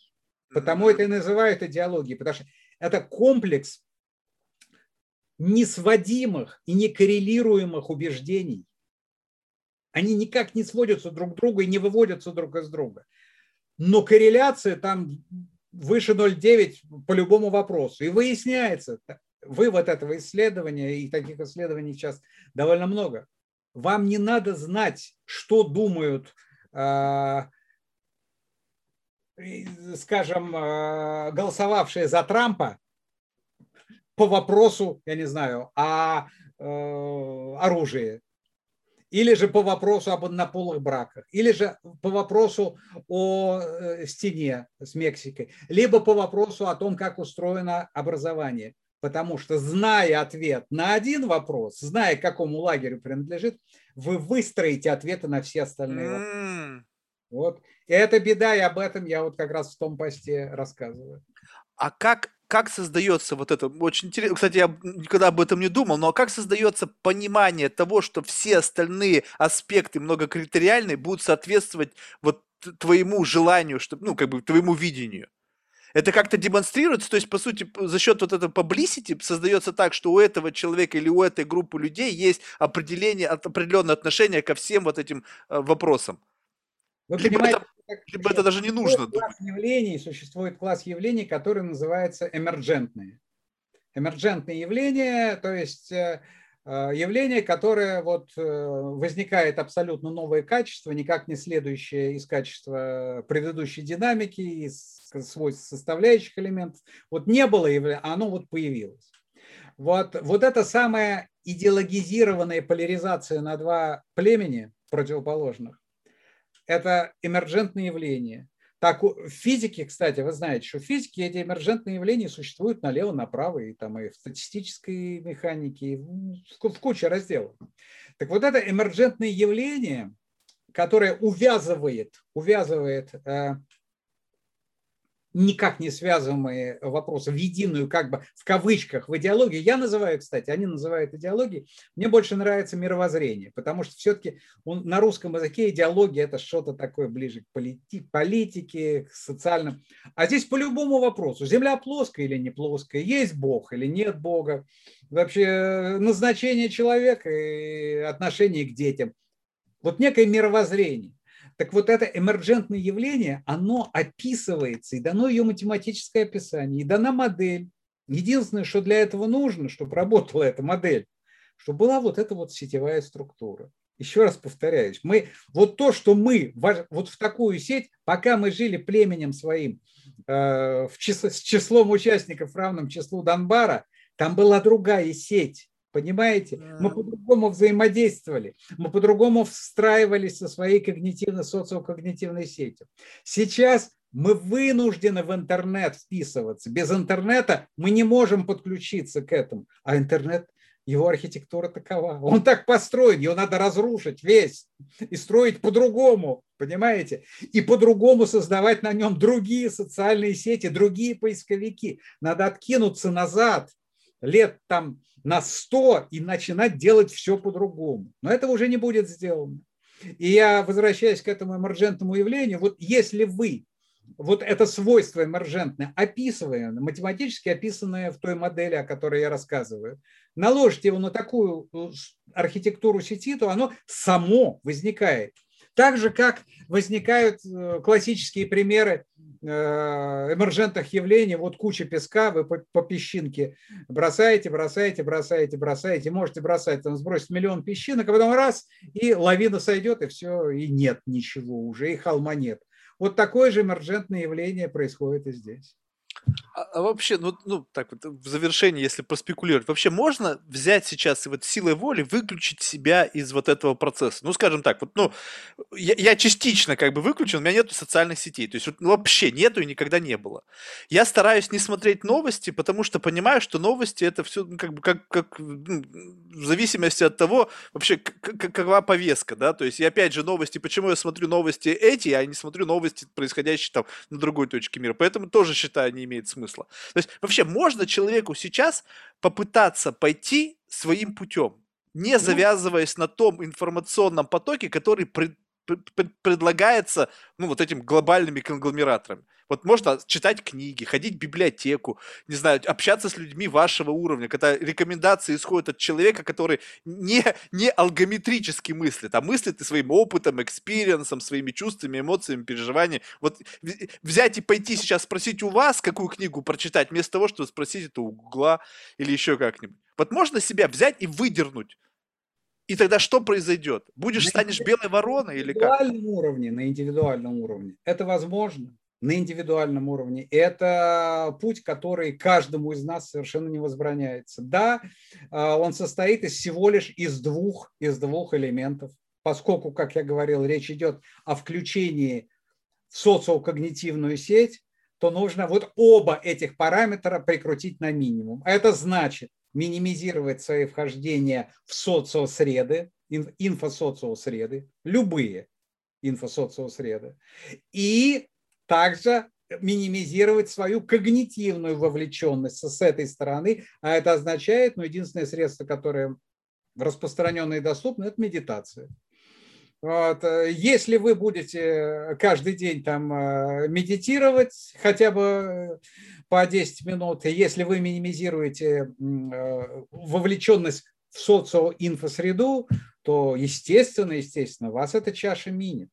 Но другой вопрос, что таких людей могут быть э, очень мало, а все человечество радостно идет э, табуном в новую валгокогнитивную культуру, не понимая, что на самом деле они тем самым идут к концу себя как вида, как человека, превращаясь, незаметно превращаясь вот в этих инфоргах, в которых через несколько поколений алгоритмическая часть, она заменит почти все человеческое. Ну что ж, ну, что я могу сказать? Тут, как говорится, поживем, увидим. То есть, Да. я, я не знаю, как бы хорошо это или плохо. То есть, как бы, знаете, мы же вот сейчас рассуждаем о том, что это приведет как бы к чему-то новому, да, может быть, хорошему или плохому, но мы просто у нас нету, наверное, не сформировался еще понятийный аппарат. То есть мы, мы рассуждаем, опять используя когни- когнитивные гаджеты прошлого, пытаясь экстраполировать их на когнитивные э, гаджеты будущего. И поэтому, возможно, на этом стыке нам кажется, что впереди нас ждет что-то страшное и ужасное. Хотя, как бы однозначно сказать нашими мозгами, да, но для жителей будущего, возможно, та реальность будет вполне себе ну, как бы приятной и комфортной для жизни.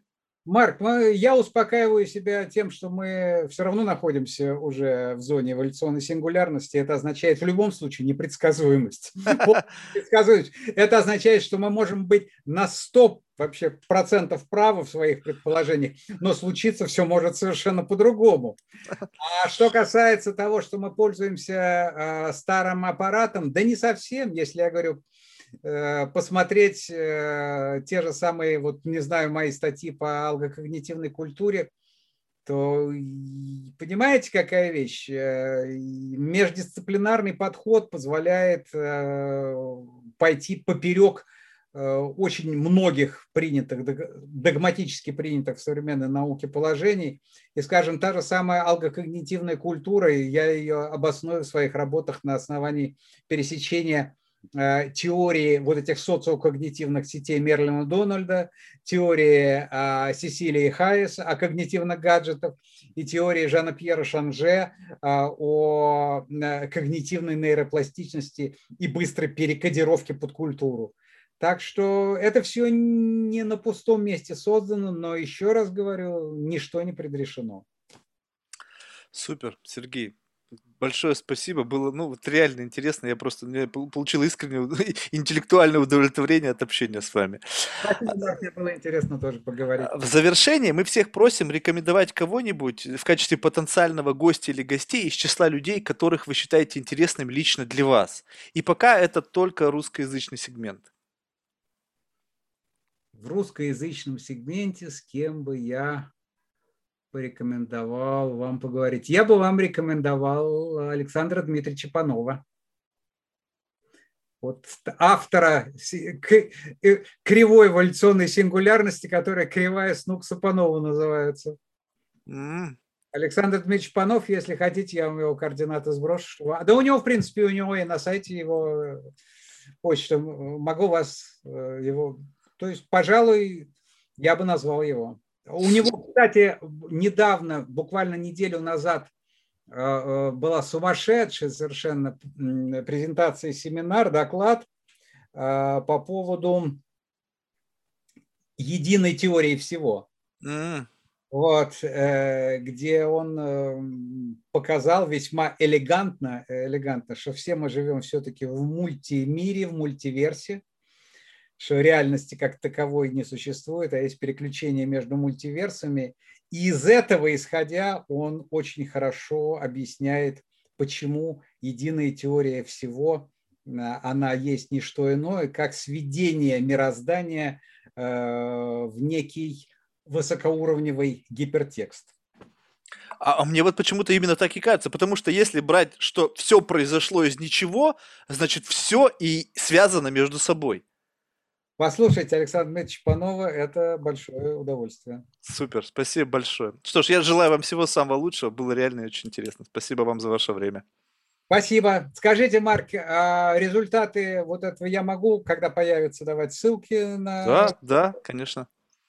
Хорошо. Я вам, я вам, я вам отправлю все. Спасибо. Было приятно поговорить. До свидания. Взаимно. Всего доброго.